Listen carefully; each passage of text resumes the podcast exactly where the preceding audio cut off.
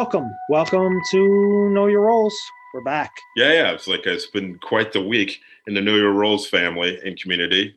Yeah, a uh, week or two years or however fucking long. Dude, who knows? It's like it's been. It's like I think the the world has been in the fog, and even though the it's like the fog is like still here, we're at least we're able to see out of it. So, yeah, and that that's a positive. As long as it keeps going down, that's all you. That's all you really want.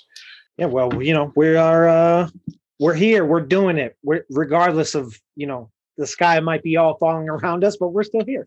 Absolutely. And, uh, we have a good show for you today. We got friend and comedian Selena Coppock. Yeah, published author, uh, writer of uh, New Rules for Blondes. Uh, she was nice enough to jump on the, the pod with us, and uh, she's a Bostonian with a with a unique backstory, and was nice enough to talk Boston Boston slash New England movies with us, and that was that ended up being a lot of fun. Yeah, that's uh, it's going to be a nice, uh, entertaining conversation for y'all. And uh, first, we're going to do uh, some bar talk. George, what's on your bar? So I think I've, I've, texted you, and the audience doesn't doesn't know. So Steve James has got this amazing uh, docu series called City So Real, and uh, for those of you who know uh, Steve James, who directed Hoop Dreams, which is probably the greatest sports documentary of all time, maybe When We Were Kings, is that's one and one A. It's it's I mean, it's, it's right the, there. It's, one of right the best films made of the past thirty years. I mean, it's a, so, yeah, it's, so it's like, a masterpiece uh, Steve James, shout out. He's from he's from VA, and he also directed one of my favorite thir- favorite thirty for thirties, which is the Iverson uh, thirty for thirty. Anyway, he's got a new docu series that I just just snorted like it was a fucking pure Colombian cocaine. It's incredible to the point where I'm almost like I want to be in Chicago two years ago just so I can be living around when all this stuff is going down. For those of you know, it's about the mayoral race in Chicago 2018, and it is wickedly entertaining and very Chicago, and I, I enjoyed the crap out of it. I think I had an episode left, but it's one of those things where like I I there was a there was this docu series that the Foo Fighters did for uh, for in which they they recorded a song in every city. I kind of like that. James did did like a version of that in every city in America. it was like it was like it was like City So Real, Little Rock, City So Real, fucking DC, City So Real, Memphis. So but I I, I the crap out of it. So good um yeah we watched the first one it's awesome i mean you know for me it's it's a it's different because it's it's chicago and and like there you know i said to you you were like something about the the politics being dirty and i was like oh yeah how much time you got um but uh you know so that's my my my sense is that like it's it's a really ambi- it's so ambitious very ambitious story because you know, you got to pull so many layers back to tell the story of Chicago because it's kind of a microcosm and like how the things work there. But but it is it's so good. And Steve James is also like you know he he is from VA, but he has lived in Chicago for many years and and he's done you know Hoop Dreams, which is about Chicago. He also did the Roger Ebert movie, uh, Life Life Itself, which is very good. Yeah, he's he's a great documentarian. And yeah, the first I'm I I hope I've only watched one. I hope they they have there's like a really strong revolutionary uh, abolitionist tradition in Chicago, and I'm hoping that we hear more from some of those people instead of like it's really cool that we're hearing from people on the ground and then the politicians but like there's another layer that i kind of want to hear from but uh what's his name the radio host guy is fucking incredible he's a hero i forget i'm forgetting his name right now but um but uh it's yeah i'm into my head because i'm like dude you don't even know what they get into. Like, yeah. You dip your toe. Yeah. It's like the the the, the I know, but series, the dog series gets real deep. I know, but I I know, but like you know, we could I could we could be in an entire book room full of Chicago. You know what I'm saying? It's like a it's such a it's it's such a his it's such a thing. But uh, you know, for me specifically, but but um but yeah, I, am really, really excited to get into the rest of it. I was thoroughly entertained by like uh, the fact that it's somebody I mean, it's it it plays like a like a feature. I mean, this one event happens, and then this other event happens, and it sets the rest of this this series down. It's like it's that's how TV is written. It was like, is they got this and this, and it was like, and the next thing you know, we're off and running. It's uh, no, it's it's fantastic done. And I'm, I'm the only thing I'm mad about myself was like I found out who won, and I wish I hadn't done that. But that's that's that's one of the more interesting parts of like the narrative that they're telling is because it's at the end of the day, is it is still a show. So like it's yeah, I wish I hadn't found out who won. You said that to me. I find out who won. I laughed, but like you didn't know who the mayor. like she's kind of Like she's a you didn't know who the mayor of Chicago was? it was very public. Um, I think most people watch it are already going to know who wins. But the thing uh, is, like, if unless it happened, to like, I'm just how my mind works. Is like nostalgia is just not my thing. Yeah. It's like, is like the moment it happens, it's happened, and I've already on to the next thing. So at some point, I probably did know back in when she did win it, like in two years ago. But mentally, I'm like, yeah. I don't know. It's like I gotta because I can't get excited about anything that two years two Yeah. years later was like, oh, oh, right, Yeah. right, yeah. My brain, my brain is like, I, I hate plans. I hate like emails. I'm just like, I'm just like, yeah, just let me know like a minute before, and I'll make sure that I'm ready for it. Yeah, it's like my mind is already like on to the next thing, and I and I probably knew at some point it was like it was, it was like, oh yeah, yeah, yeah, yeah. That per- that was like she did win it. So yeah, I was mentally, I was like, I was already on the thing. So uh, anyway, what's in your bar? All right. Well, okay. So for my bar talk, my theme is going to be stay up and stay on it. And I'm going to talk about a bunch of things to stay up and stay on, which one is the election results. This is the first show we've done since the election. I think is, you know, we talked about, you'll hear a little bit with Selena, but um, obviously for us personally, uh, I'll speak for myself. It's definitely a relief that, you know, we the mobilization of people and the movements out on the street and all that stuff, it's working. It's part of the reason, part of a large reason why we got this result we got. Um, but I just want to say, as far as that goes, the complacency has already started, and we need to make sure these results hold, first of all, because you know there's been a lot of talk about like about Trump like staying in office and a coup or whatever. Well, he is attempting a coup. Like that's that's what they're doing. they're you know by refusing to concede and all that stuff. How successful that's going to be, nobody knows. You know, if you might think it might not be, we have no idea. We've seen things that we didn't think were possible in the last four years. So I would say stay vigilant on that. There's a great article in the New Yorker written by Jane Mayer called "Why Trump Can't Afford to Lose," which is like you know about some of the stuff that we already know about how he's going to be prosecuted. He's you know potentially to be prosecuted, which is after he gets out of office, which is you know part of the reason why he's why he doesn't want to leave. um, but yeah, okay. So that being said, you got to stay. We got to stay up on that. We got to make sure the results hold, and then when and if they do hold, we have to then hold the Biden administration accountable. They have floated a lot of cabinet members so far, a lot of prospective cabinet picks.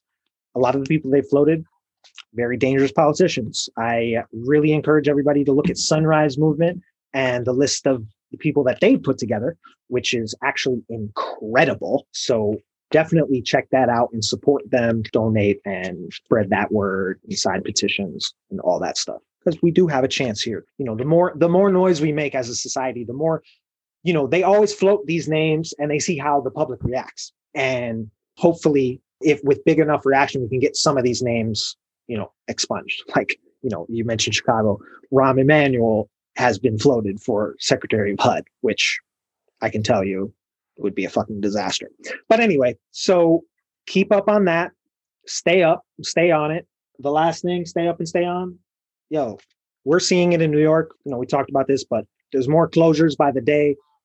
The way that the officials and the media has talked about COVID, we're speaking about it with this language of waves and like we're in this we're we're we're approaching the second wave or the third wave or whatever we're in it you know what i mean? We're not it's not i saw something of cuomo and de blasio in the past week being like this is the last thing you can do to stop the spread. It's like no it's not our fault. Like it's your guys fault for not doing that.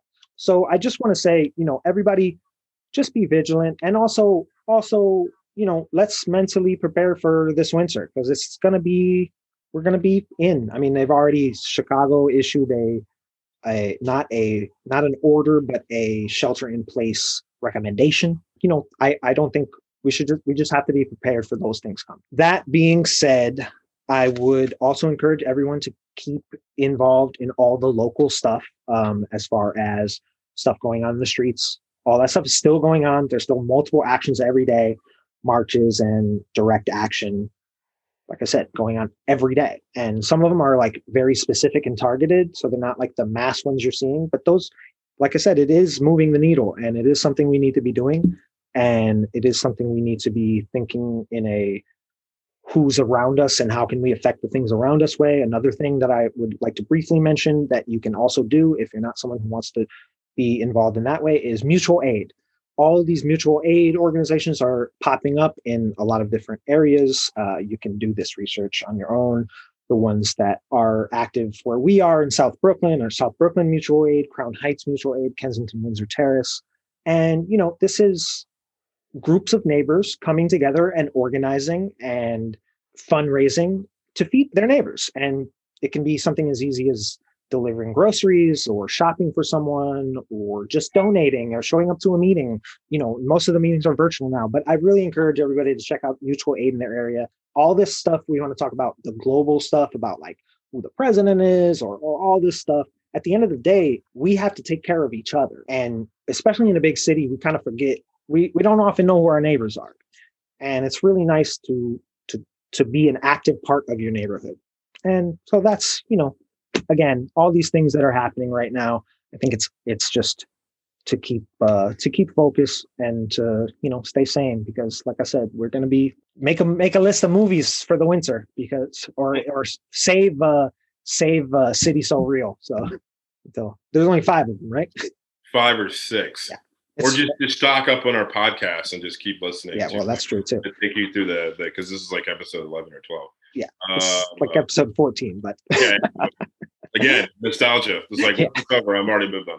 Yeah, whatever. We'll stop counting at some point. Um, but uh, I only do it because I, like I have to keep it in the files. You know what I mean? um, but uh, yeah, that's uh, that is my bar. So we're gonna go ahead and we're going to play the conversation and, and game we did with Selena. Again, we're gonna be talking about a lot of different things and listening to her, and then we play our fun game of uh, Boston movies and where we put them in our rankings. So that's gonna be fun for y'all. So here is that that conversation. Enjoy. The uh, yo, what's up? Hello. Hey, what's going on? How going you on? guys doing? How are ya? You don't look hungover at all. Oh my gosh, I'm trying. Oh my god, I feel like dog shit. What did you do to yourself? what did I even? That's what's so crazy. Like I didn't even do that much, but I was. I was working till seven, and I had some wine while I worked, and then I went to Brookvin, which is where my boyfriend's working, and probably drank too much there, and then went over to my friend Jackie's apartment and just hung out there till late. And then I was supposed to do a dentist appointment this morning at ten thirty on the Upper West Side because I'm an idiot, and so I just like called it that one sick, and I've been sleeping the whole day like a real trash bag. I feel like right now it doesn't take a lot. You know what I mean? Like Yeah. like if you if you left your house, it's like, oh my god, I'm exhausted. you I did a know, lot. I know it's true. Yeah. And exactly like staying out later than like eight or nine is like, whoa, late night, you know? I know. I'm so starved for like any kind of interaction just with anybody other than like work folks and not over some sort of electronic device. Yeah. When I do go out, I go out hard Mm-hmm. because like we're not we're not gonna know when this is gonna happen again. Exactly. Like last night on Earth for some odd reason. I know. I The only- The only thing I would ask you, George, is were, before the pandemic, were you not going out hard? No, the thing is, it's like uh like I can go. It's like going out hard is like going out to work. Not how I consider hard. Like Fair enough. now when I go out, is it closes at eleven. We got to get every all in. So Yeah, I yeah. know. give me the tequila shot followed by the vodka soda followed by Yeah. what kind of wine is this a port? I'll, I'll take it. Yeah, Like, we gotta we gotta get out of here by eleven. So just give it to me. I, I think I know. know know why you're hungover if you- if you're drinking all of those things. Yeah. Yeah. It's like being at Mm. a wedding. It's free food, but you gotta Mix it up. Away. Yeah. Well, thank you for coming on to our show. I made a list with Dave of some people that we were going to have uh, on here, and I mentioned it to you a few times how you should do our show. So we're, we're happy that we were able to make this happen, and Yeah, me too. Yes, thank uh, you. all, all the good things that we could we could talk about. There's, there's a lot of Mm-hmm. a lot of things we can talk about. The uh, I know. Your You're- you're email was very the- comforting. we're gonna get into the game at, at some point, but the uh, I have to. You said something because we were just talking about it, and it's uh, I, I just watched it yesterday. Yeah, yeah. What did, which one did you watch Manchester yesterday? by the Sea. Which dude did you hook up with? Did you say? Could you text me? Was like, no, I hooked up with a guy in the movie. yeah. I mean, how friggin' mass is that? You know, it's like, oh, Manchester by the Sea. I hooked up with a guy in that movie. But no, Chandler. there's a scene where like the redheaded kid is like in an ice rink skating, and there's like a guy who's sort of like a coach. Like it's not a big role or anything, but um, you but he's hooked up like, with Tate Donovan. No, no, no. It's like the other guy. Yeah, it's like, he's like yeah. oh, I mean, it's so D-list. It's like a random it's a local guy who I met at a bar in um in D- uh, Davis Square, and he it turns out he went to Harvard, played hockey at Harvard, then played pro hockey. So in fact, I wrote a, jo- a joke about him. You know my joke about like that pro hockey player. It's Oh, about that's him. the dude. Okay. Yeah. But yeah, so he just has like one role where he just like is supposed to be like an assistant coach. But when in the theater, I was like, I hooked up with that guy. Yeah, yeah, okay. I hope that you did do that in it while you. were everyone's like, keep it down, mass trash. Yeah, I Um, when I was watching, I was like, "Holy shit!" I was texting Dave. I was like, "Holy shit!" Tate Donovan's in this.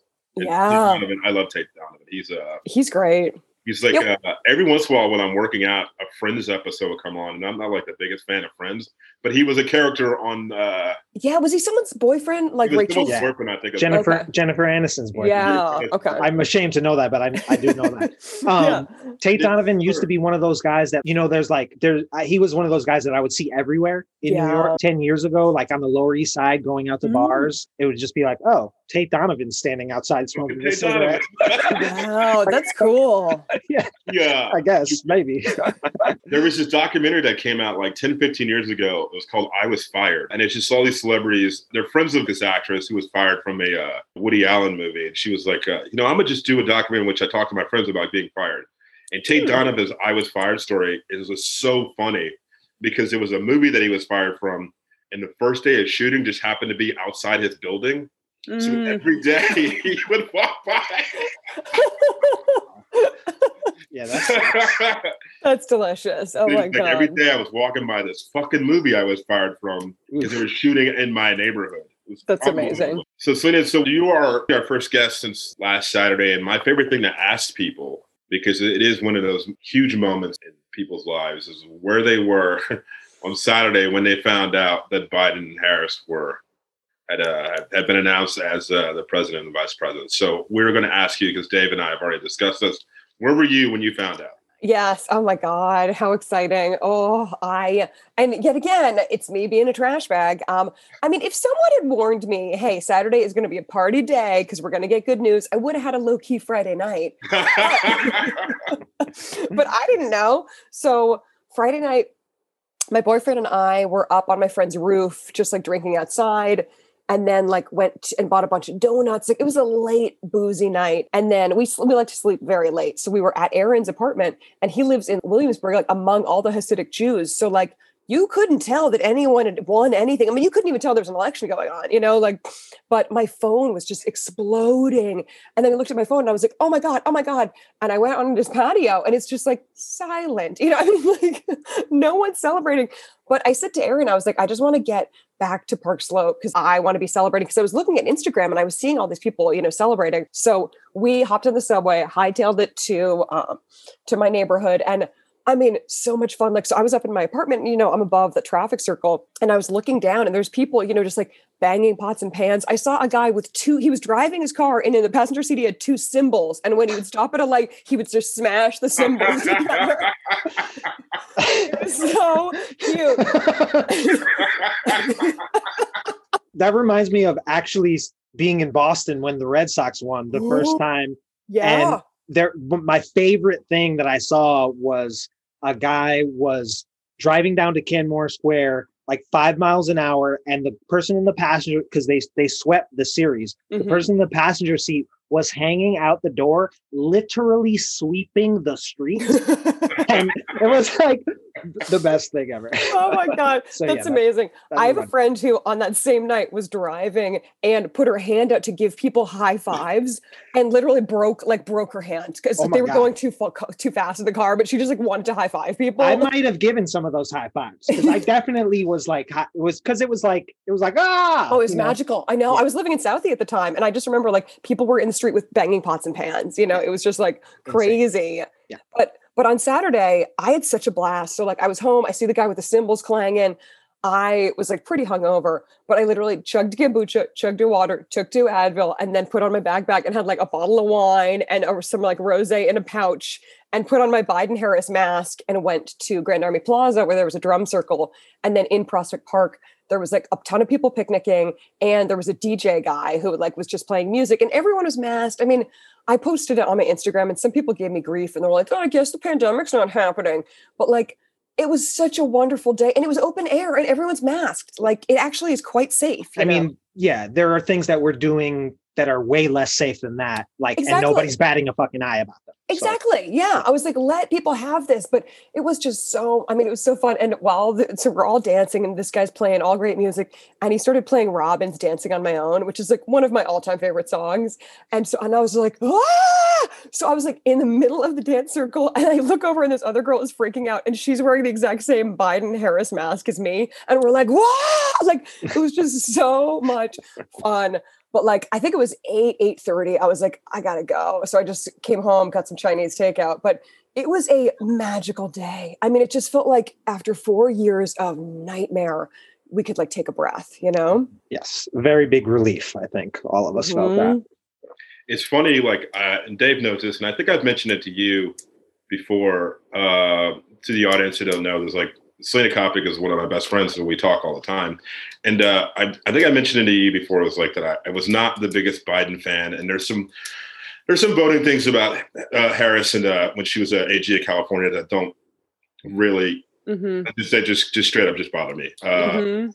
And uh, but I Bad policies. It's okay to say that. yeah, there's, Like- they were and, and they still are. We're still happy that they are the, the choice. Exactly. But for some reason, like uh, I don't know, I it's like I felt something, and I hadn't felt anything from anybody since Mhm. since Warren dropped out. So it was exciting to see people out and about feeling something too. Seeing that Harris is our first female vice president, how did that make you feel? Because as a person of color, I was seeing that. Oh, that's I now I feel something. Yeah. Yeah. Oh, Like, I don't feel something for him, but I feel like collectively together. I thought was like I felt something for the two of them together, and that was that was magical for me. So how did that make you feel? Oh, I, it's so it's really wonderful. I mean, I remember the day they announced it. My Aaron and I were out at my uncle's uh, house in Westport, like by the pool, which was dreamy. But like someone texted me, and I'd been hoping, you know, when they were swirling around all these different names of like Susan Rice or you know, like, and I was just like, please let it be Kamala, let it be Kamala. Like she was, I really liked her as a candidate.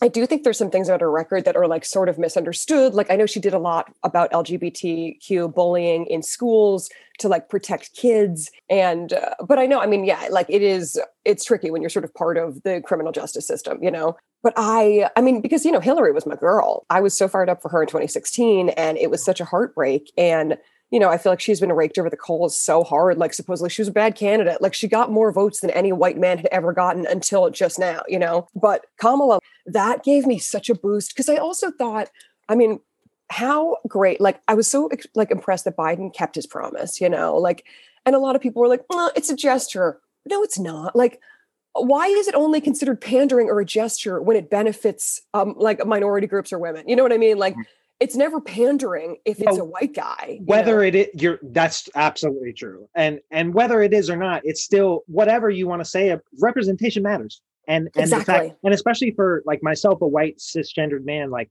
everybody who fits that description needs to understand that like it does mean something and it means something for children to see a jamaican and indian woman yes in this office that's that's power and that's change. Exactly. so and exactly representation matters so much and i think that people think people who think representation doesn't matter are used to seeing themselves represented constantly Yeah, so much that's the default yeah, you know like- because it's white cis men generally exactly you know like so i think that they Are don't the even president. understand yeah like i don't think they even understand the power of representation because it's just so they're represented everywhere they're Yeah, I mean- they're the guy flying the plane they're the president you know Yes. On yes, it's taken me personally, honest, a, a long time to realize like how much of a, you know, because I want to look at it from like a a macro standpoint, Mhm. you know, but that's that's what privilege is. hmm exactly yeah.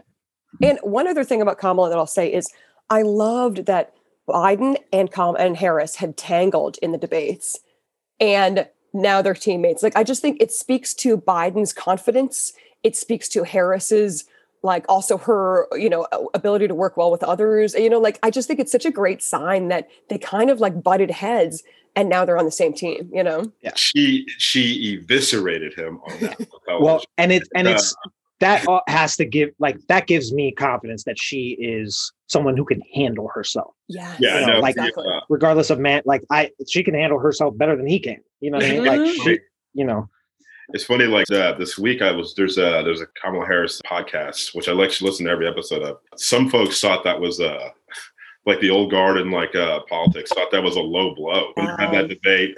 Yeah I was like, listen, I was like, oh yeah, I forgot about that. This seems like a billion years ago if you think about I it. know. It oh, was, I just, know. it was just like a last year. I know. I mean, do you remember? Do you remember like Amy Klobuchar and Pete Buttigieg just like going at each other? yeah, yeah. Oh my- yeah, it feels like exactly like was that a, we were living on Mars at that time? Like I just know. such a different era.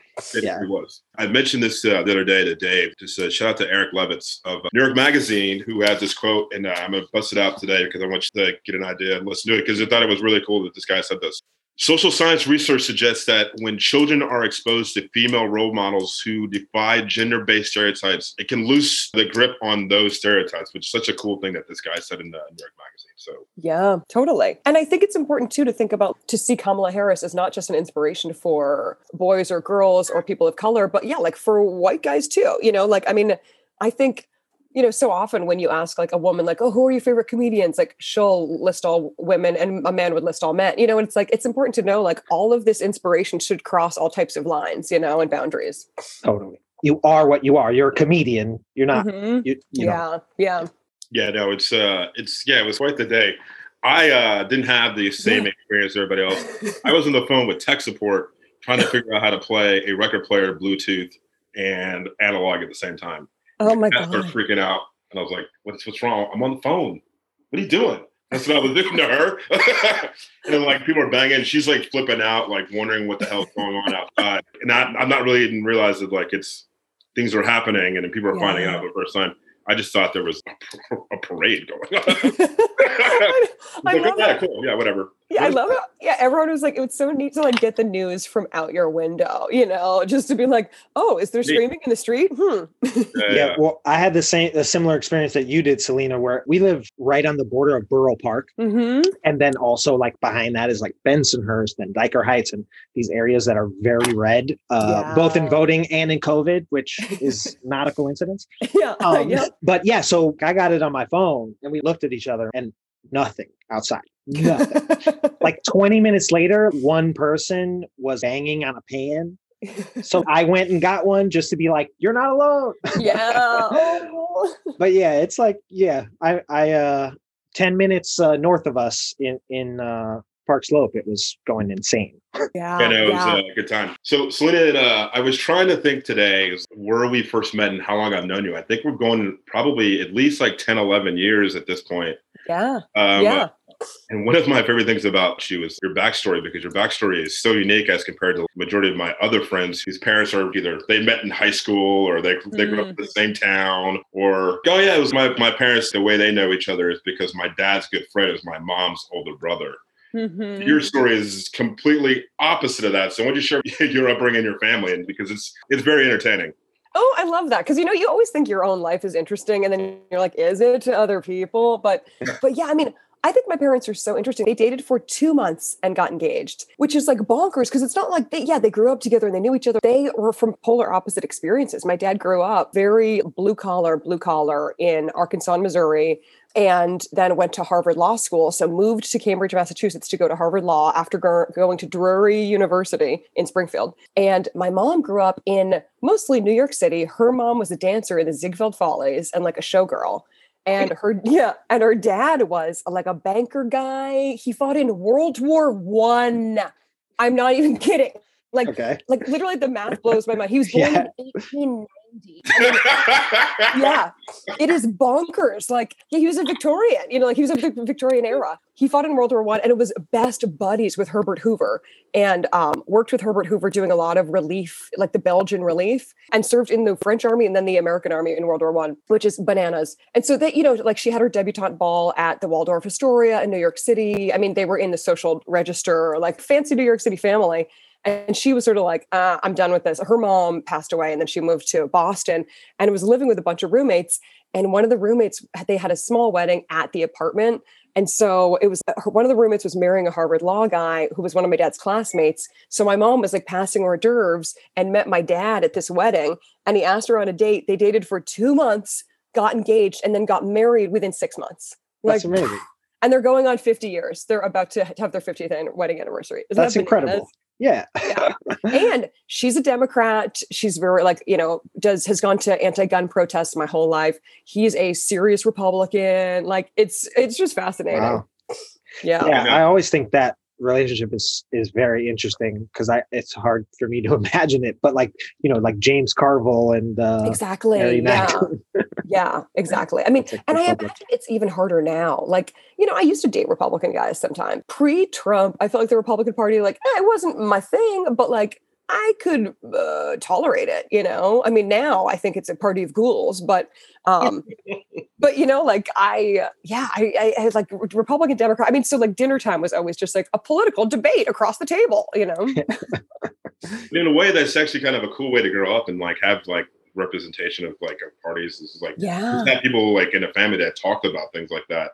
It was Yeah. like it was never. We, we didn't do that in the Gordon house. It was like Mhm. we listened to soul records and then we ate, and then my dad would pass out in front of the television watch it. we Was your did that, but but like that's interesting to get like the two opposites because then you have a choice. You know what I mean? Of like what you believe, whereas like most people like they just believe what they their parents believe until yeah. you know whatever whatever breaks that. I know. I know. I think it broke my dad's heart. Like he's really into voting and like we all, you know, registered the day we turned 18. We went to the town hall, you know, and and all three of us, me and my sisters all registered Democrat. And he's like, Oh, what have I done? You know?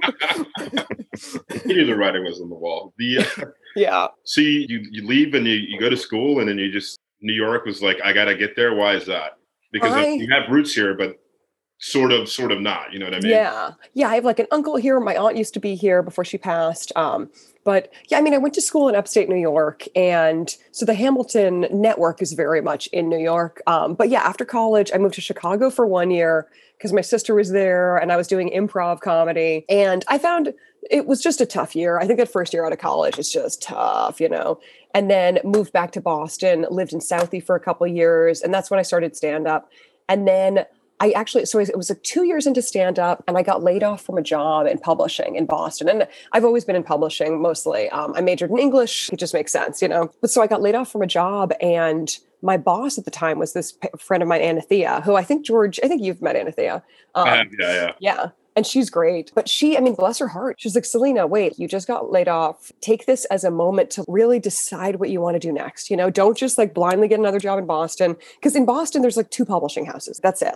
For publishing, there's not a ton of jobs. And I was two years into stand up, and I was sort of like, I feel like the next step is New York or LA, you know, for stand up. And so I really like credit her with being like, okay, you know, hop out of the nest here, go to New York. And it made so much sense because there's a million publishing jobs and stand up. And then bless his heart, my uncle Jimmy has had an apartment on the Upper East Side, a six bedroom, like pied a terre, or maybe five bedroom. And he he let me live in it my first two years in New York. And I mean, that's where I met Obama. It's it's like just absolutely wonderful. And what a blessing of a way to come into New York, be in a safe building, and you see your uncle all the time, and sometimes your cousins pop by. Like it was so cool.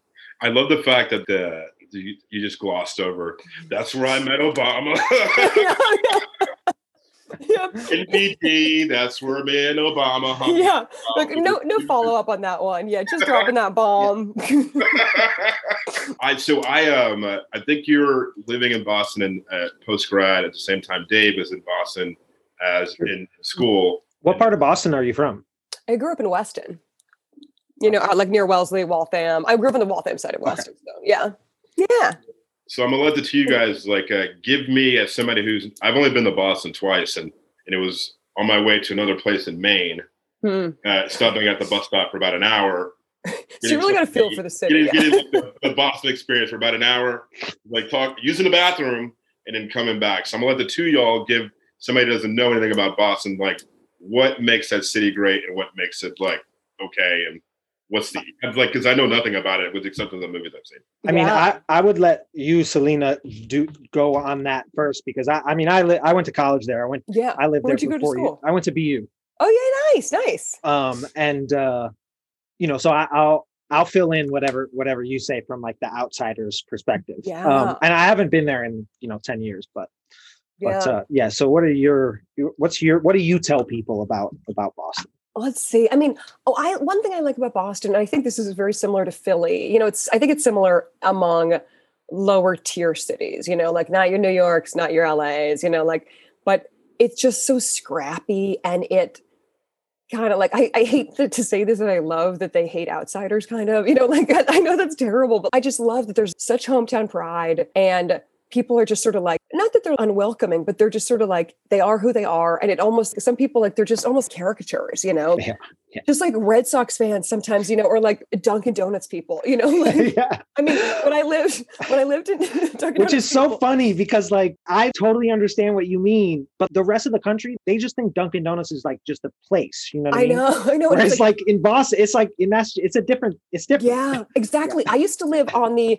I used to live on the Dorchester side of South Boston. I joke around. I lived right at the close to the intersection of Dorchester Street and Dorchester Ave, uh, which is not in Dorchester. Of course not. Of course not. yeah. Um, it's like it's in Southie. But so I used to get on the T at the Andrew or what was it? It was at Andrew Square It was the stop, and there's a Dunkin' Donuts right there, and it's run by these three blonde sisters who are just like such characters. Like, hi, honey, you know, like it's just you know, and you're like, give me a like large coffee coming up. It's just so mass, and I love it. Just unpretentious, not trying to you know put on airs. Just very sort of I am who I am without apologies, and and I love that, you know. I mean, and it's a beautiful city. The waterfront. I mean, there's so much history. Like when I was a kid, it, anytime any family friend came to visit, my dad would take them into Boston and do the Freedom Trail, which is, you know, like a walking tour. Literally, it's like a painted red line on the city, you know, past Paul Revere's house, through the North End. But, you know, there's just like such remarkable history there. Unlike, I mean, I guess Philadelphia has similar, you know, but like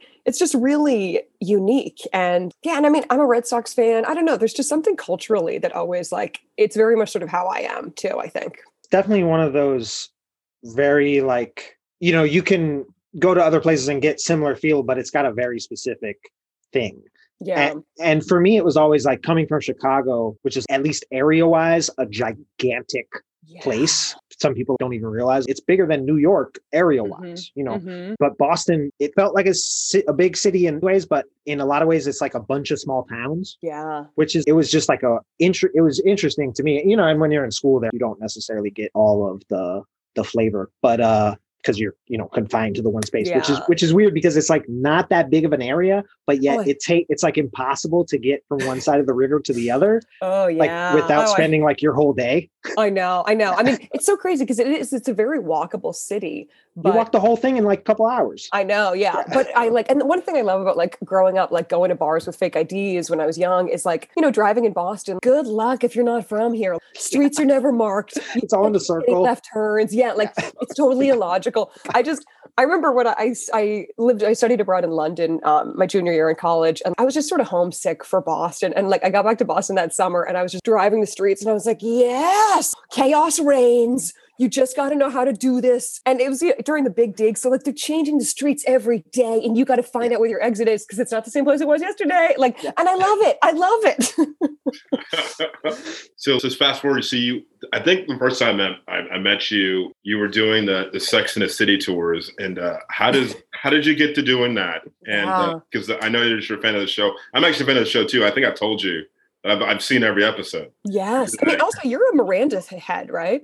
Yeah, I mean uh, Miranda's my favorite. Miranda, yeah, Miranda. But also, do you dig Charlotte? Charlotte, Miranda, mostly.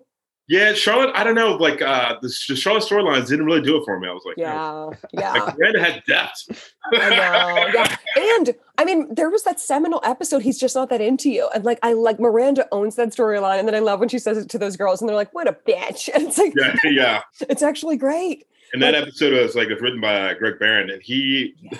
my favorite part of the episode is just like she's like, you know, I get it. It's okay. You're not just not that in me. And he goes, no, I have diarrhea, yes. I know. That was amazing. which is my favorite part of the episode because I I'm the brain of a 13 year old. Oh yeah. He just goes, no, I have diarrhea. Which I know. So funny. So, Yeah. yeah, you were doing the tours, and that had to have been like fun, and just doing that. That Yeah. It was a really fun job, but it was kind of bonkers. I mean, I always have worked Monday through Friday, nine to five in publishing. So this was my weekend job. And so for years, I was working like six or seven days a week. Um, and and yeah, I mean, the tour, I got it. This was back when, I, you know, when I was young in New York, I would submit to anything. I remember I seeing on Craigslist, it was like, be a Sex and the City tour guide. And I was like, oh, I love the show. So I sent in my resume, went in for an interview. You know, it's one of those things where sometimes you apply for a job and you're like, I don't know if I'm actually going to get this or if that would work, but I guess I'll try. And next thing I know, I'm a tour guide on the Sex and City bus tour. I just, I felt like I was just sort of surprised that it all played out. And you do a lot of training with, you know, you, I mean, you just go on other guides' tours and just watch them over and over. And you play like a DVD of certain scenes while you're going by certain locations. So you kind of got to like memorize that DVD at stops. And you had to like become a licensed tour guide in New York City. So I had to memorize a lot about like architectural history and zoning laws. Uh, you know, yeah. And then I was like, okay, now here's where Samantha fuck that guy. He's, was like I had to do so much studying and cramming for this test, but it was such a fun job. I mean, because I think I think New York can be such an intimidating place. I think you know it can be a, a snobby and unwelcoming place to outsiders. I, sometimes you know, and I really loved being able to share New York City and make it friendly and welcoming to fans of Sex and the City. You know, like, and I know that sounds sort of hokey, but you know, I just loved like having 55 usually women. Sometimes there'd be like three guys, and I'd always like bust their chops. But you know, 55 women on a bus, and uh, some of them are in from like Nebraska, and this is their first time in New York, and they think it's so fancy. I just loved being like, "Hey, welcome, we're buddies now. Here we go. Like, I'm going to be with you for three and a half hours or so. We're going to cruise all these different neighborhoods. You know, we're going to get off and have drinks. And while we have drinks, if you want me to write down names of restaurants or comedy shows or bars." I felt so lucky to be able to really show New York to people who I think were excited to be here, but maybe were intimidated or were, you know, like staying in Times Square and are like, oh, I guess we'll go to the Olive Garden. And I was like, no, no, no, walk west, one avenue, you know? Yeah. But it was a really fun job. And all the guides, I mean, a lot of them were were comedians, you know, like Amy, Lindsay, you know, and so it, it was like a little sorority. It was a lot of fun. We would usually spend New Year's together at the bar that was Steve and Aidan's bar. Um, you know, the staff loved us because they knew us from always coming in. So it was just fun to have these sort of eight girls where if somebody was doing a theater piece, we would all go and support, or like they all came to my stand-up shows. It was a really cool little family in New York. There's so many cool things like that in New York. You know, from the outside, uh, somebody may think it's silly, but it's a community because exactly what you said that everybody was a comedian. As all the three of us know, if the listeners don't, there isn't you have to do what you have to do for money. you know what I mean? Like yeah, there's not exactly. like you can't you can call yourself an artist or whatever, but you still have to pay bills. Yes, exactly. Yeah. yeah. I know, which that was one thing that the tourists were always, you know, curious about that. You know, they're like, is this your full-time job? And sometimes I would be a little evasive because like you'd get better tips if you like act more, you know, like I'd be like, oh, I'm a freelance editor, whatever. But um but yeah, it was, you know, I mean, it, it, like, and then at the time I was running a Monday night show at Luca Lounge for a little while, and I was the Sunday three o'clock girl. So I would always recruit them. I'd be like, I have a show tomorrow night if you want to come. And like people would come. It was the perfect thing. And like I just wanted bodies to be at my show. Like it was a free show. And we gave out free pizza. and I feel like that that audience is probably going to be very uh pliable, right? Yes. Like they're there for that specific thing. You're yep. clearly like you enjoy doing it. Yes, you know? exactly. So it's like you, you yeah, got and they're like yeah, and I think they felt very safe of like, oh, the girl who's our tour guide who spent three and a half hours with us yesterday has a show tomorrow night that's free and that's like on 14th and B. It's not that hard to find, you know, just walk on 14th and walk all the way, you know. Luca Lounge, R.I.P. Yeah, I know. Oh my God. we're gonna since we talked about a show that you love, we're gonna talk about a show that uh I maybe watched four times. And uh, but I know that you love this show. And so give me two minutes on why one should watch The Bachelorette and The Bachelor and why it's a good show. Oh my god! First off, was like I, I, did watch a season of it because the girl I went to college with was on it. Ooh, like that's yeah. I remember this is before anybody did anything. Before the internet had been a thing for like maybe like an hour. Mm-hmm. uh, there's a dude on there named Bachelor Bob. Yes. Oh, I love was, him. I like I, I went to college with a girl. Shout out to Brooke Brooke, uh, what was that girl's last name? Anyway, shout out to Brooke. Yeah. Wait, did she have dark hair? No, she was a blonde. Oh, okay. She was on that season. That's rad. She was on that season with Bachelor Bob and everything. All my buddies in college was like, we got to watch this fucking show. See how long Brooke lasts on here. Yeah. Brooke Bradford. Shout out to Brooke Bradford. that's so cool. Did she last long? Do you remember? I think she was on for like three weeks. Okay. Hey, that's before you're invested. Yeah, yeah. You gotta find out who wins. You gotta yeah. get that rose. You gotta get that rose. oh yeah, so, that's that's a bachelor, right? Yes. Yeah. okay. I think you should have robe, but I was like, "There's a robe on the Bachelor." That sounds even better. no, they got to give a rose. The funniest, the bat have you ever seen? There's a I the forget, one that's a parody of it. It's yes, called, I forget yeah, her name. It's, so it's called Burning Love. Burning Love. Yeah. But the woman who writes it is uh, Ken Marino's wife. I okay, forget, yeah. I forget her name, but um, but it's so funny. It's Oh, I know because yeah, and Ken Marino, I've seen that one where he's a Yeah, firefighter and he's like, in it. "Will you accept this hose?" Instead of yeah, rope?" yeah, the hose. It's a hose. it's so stupid. Oh my, Yeah. But it's a perfect parody of the show because the beauty of The Bachelor and the Bachelorette is like it is in many ways so contrived. They're going on a date hang gliding, and like you can tell, like you can sort of see the producers pulling strings of okay, and now say that hang gliding is a lot like love because it's an adventure, but you gotta jump in, you know, like totally. yeah, like some of that stuff I'm like, woof. But I mean, I prefer like the house dynamics are fascinating, you know, of which, you know, on The Bachelor, for example, like which girl is sort of the like house pariah, which girl didn't come here to make friends.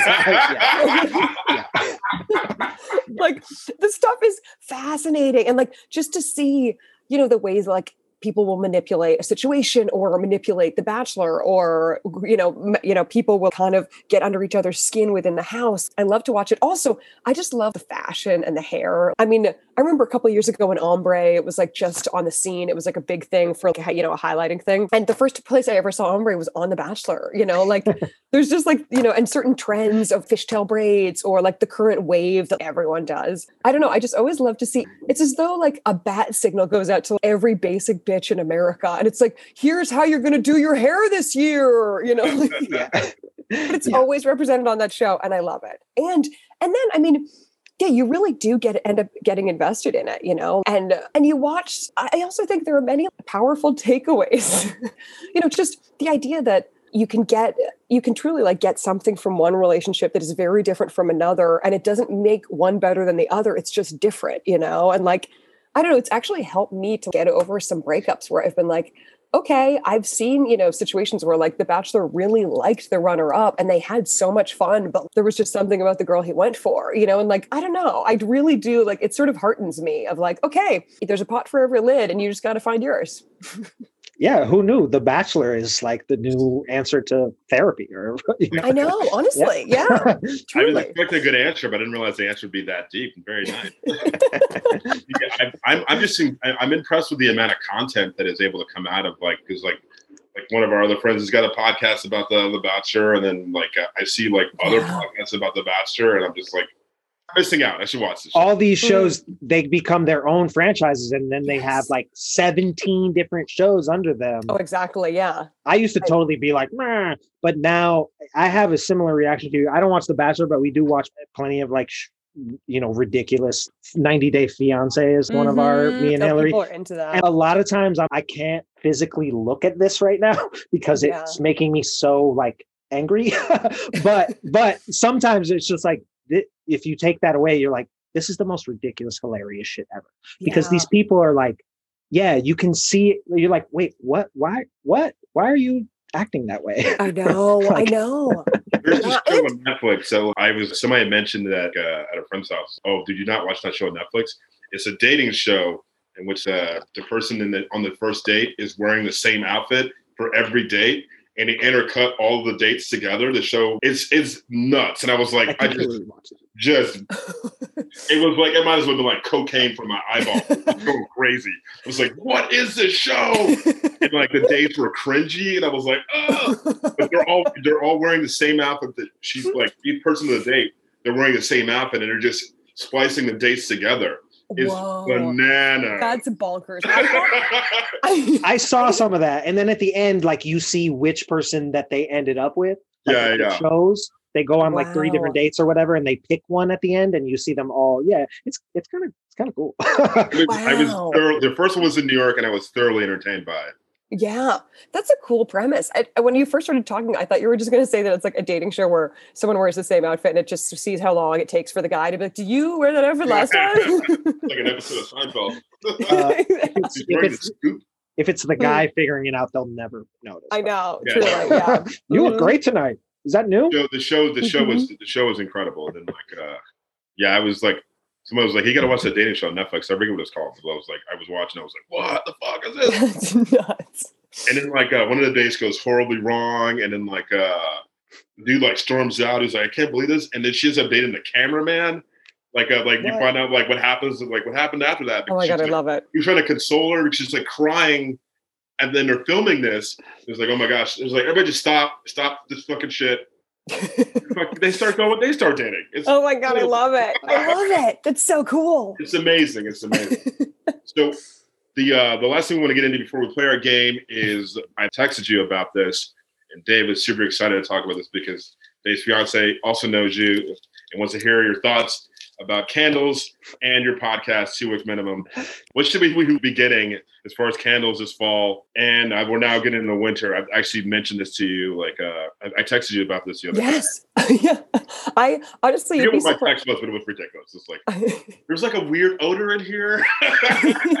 You're like, uh, I need some candle racks. I'm like, you'd be amazed how many people contact me for candle racks. Let's hear it. Um, yeah. Well, I mean, actually, i think it may be over by now, but just the other day, uh, Bath and Body Works was having a buy one get one sale for triple wicks. So, like, because normally their triple wicks are twenty four fifty, and you know, I mean, much?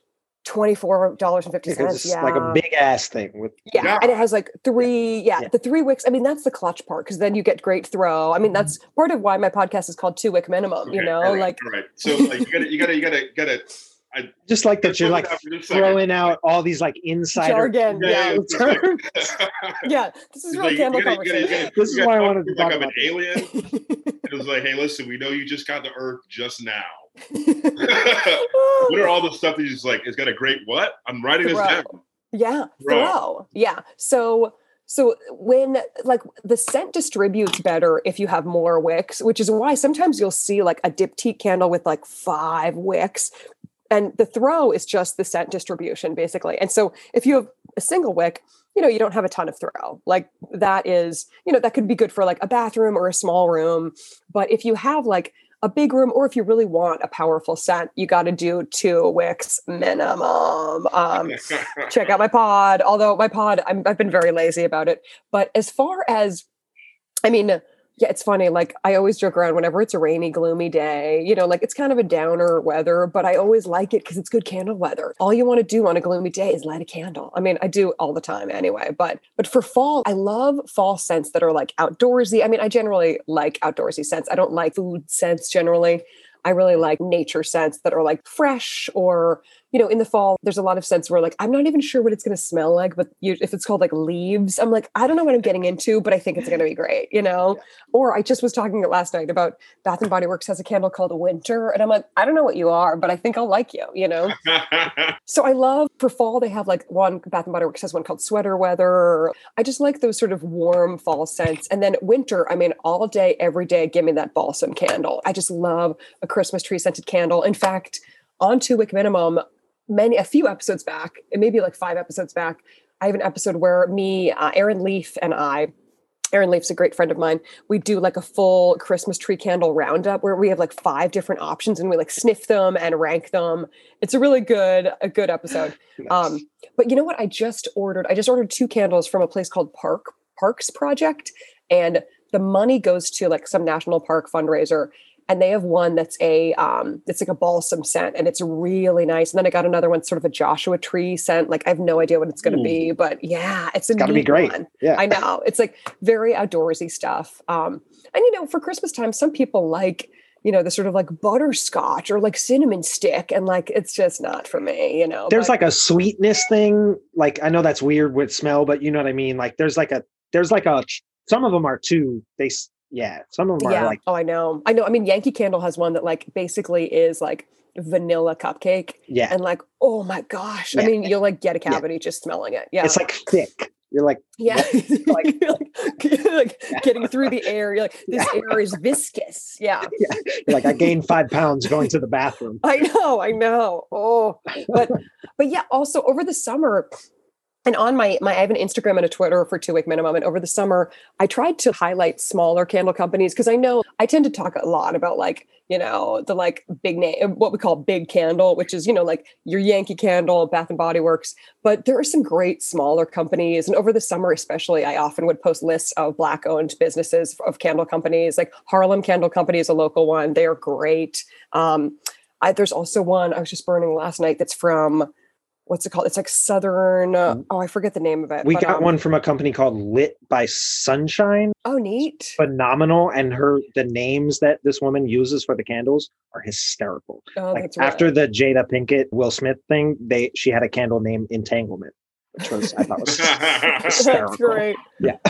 yeah, there are so many good small candle companies out there. Um, and it's so nice to support them because, like, I mean, Bath and Body Works is great. And, like, it is sort of nice to know exactly what you're getting. Like, sweater weather, you know what you're like, I know sweater weather, I'm familiar with it. But it's nice to support these smaller ones because, you know, they're like homemade, small batches, cute packaging, unique scents, unique, you know, like names. I feel like there's so many. There's a million like there's endless possibilities with candles, right? Like that's why it's so cool that so many of these small. I like those ones too, like you like uh, that are really woodsy and outdoors. There's one that we have that's like it's like teak. It's like very like uh, you know like hipster dude like Yeah. Teak wood and Yeah. like beard oil or some shit. Oh, I know. You know? I do. I find the But it smells marketing of good. candles, male, like male market, like the marketing of candles to men is so, yeah, it's always like, oh, like worn leather wallet. Yeah, you it looks like a military item or something. Like an art, like yeah, it's like Yeah. an army So it's like ration. tobacco smoke. Yeah, yeah, exactly. Like, oh. Yeah. Unemotional. No, just I- kidding.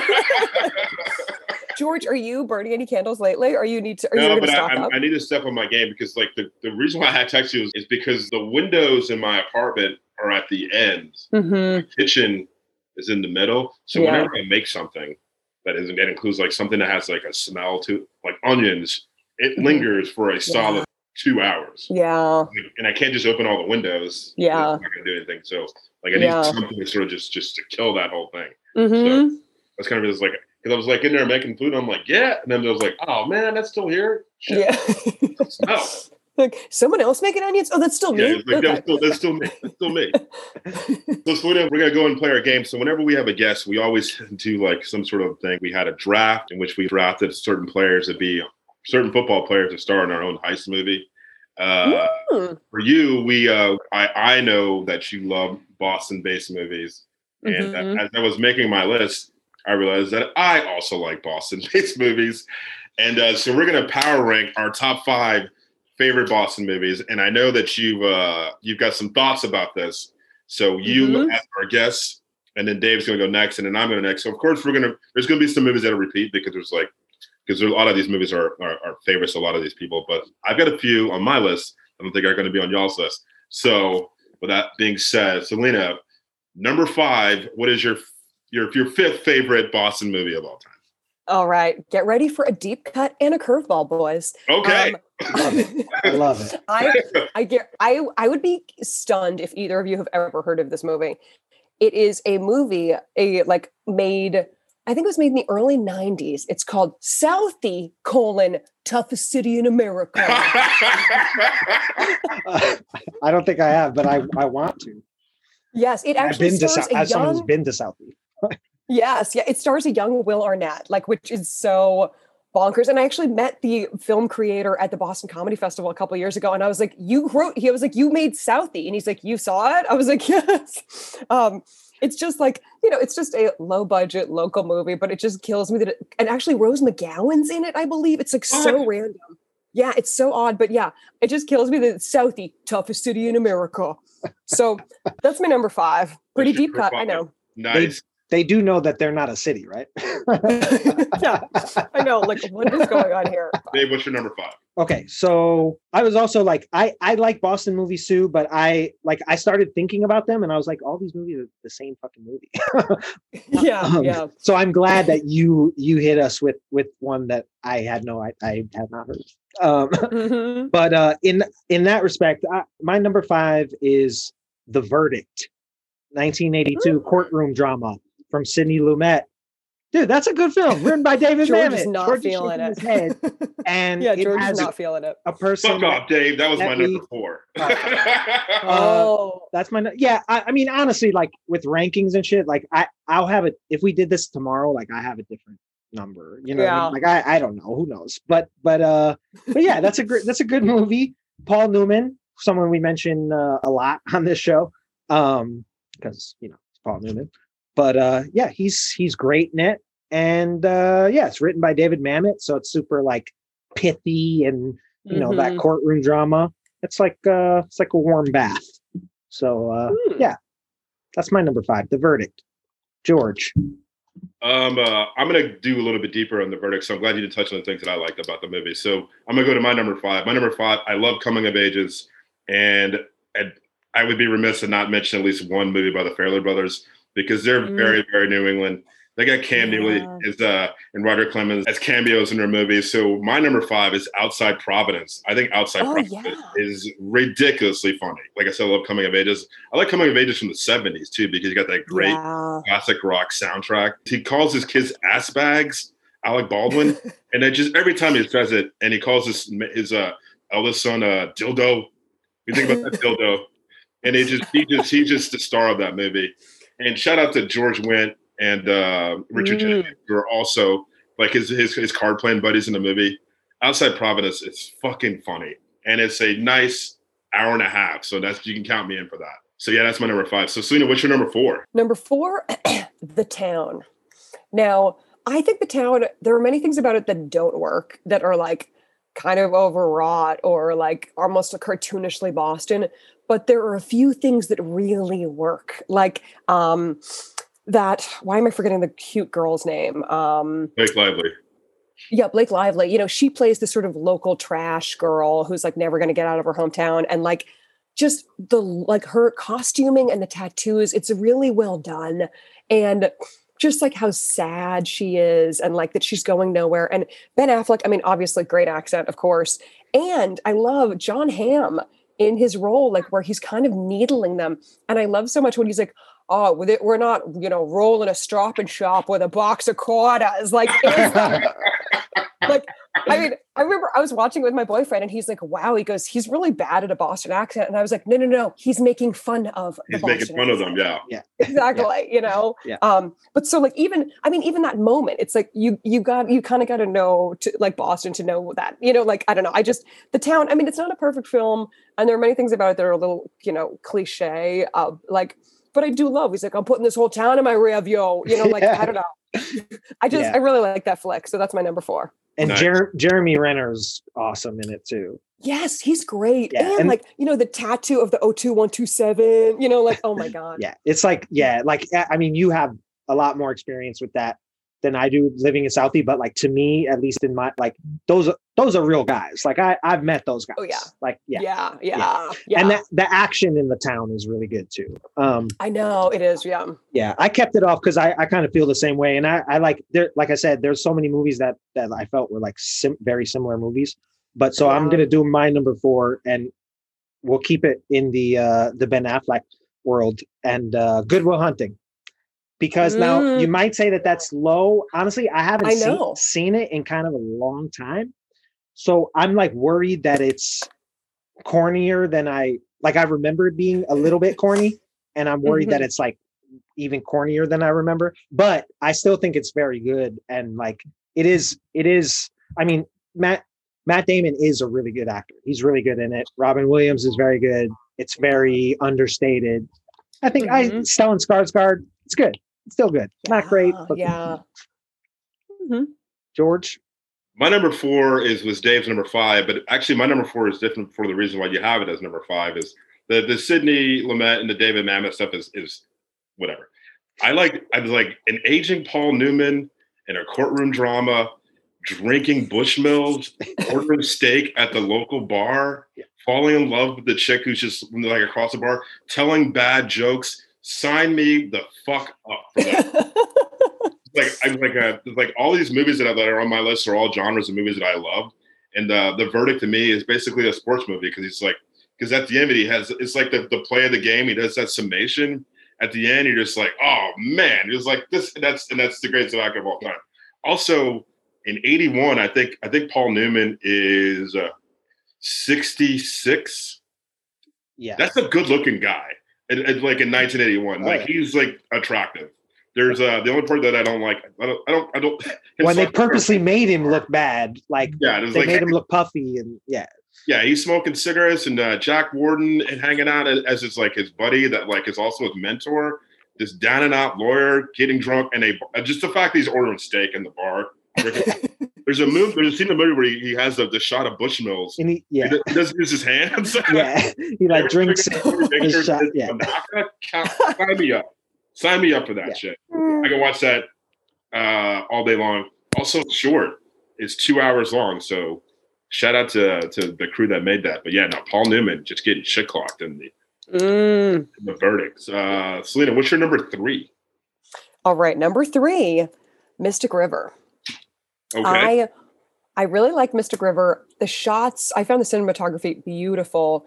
Also, they uh they hired a lot of like local actors. So like there were a couple comedians I knew who had small roles in it, and and they filmed at there was a really famous bar which tragically is closed now because of COVID nineteen. I think they just couldn't make it through, but it was like known every Democratic politician who would visit Boston went to this bar. It's in Jamaica Plain. I'm blanking on the name of it. I've done stand up there. Um, but it's just sort of this classic Boston bar. Like they have literally a like shrine to JFK there. You know, it's like so Boston Catholic.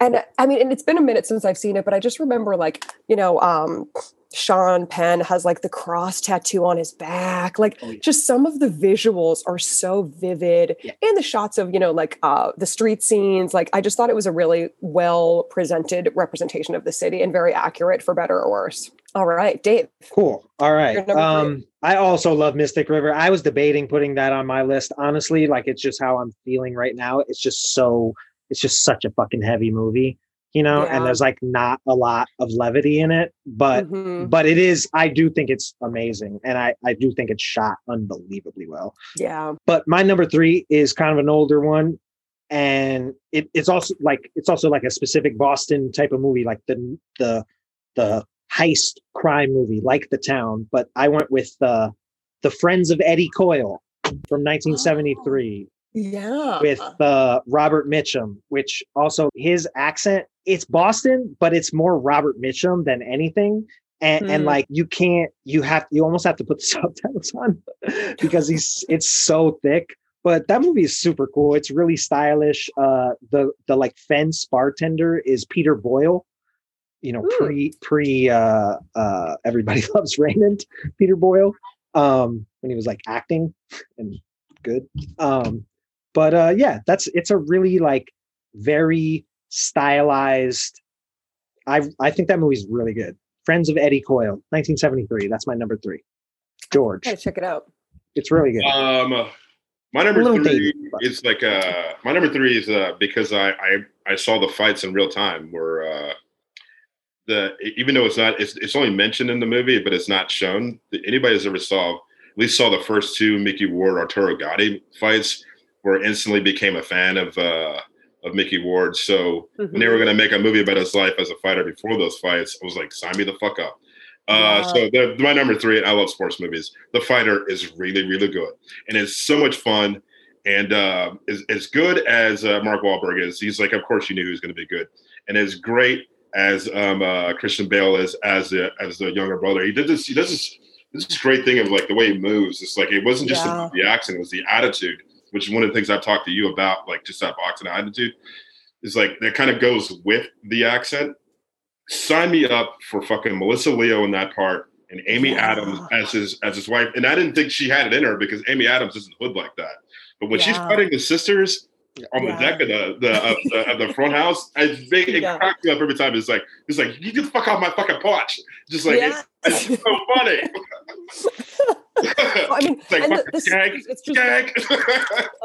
And I love like the sisters, just like a harem of like not good looking Yeah, yeah. girls with attitude. You know, it just reminds me so So much of like my childhood. Yeah. Like, rip the fucking hair out your head. It's like it's hilarious. And I didn't think Amy Adams could get there, but she's great. yeah.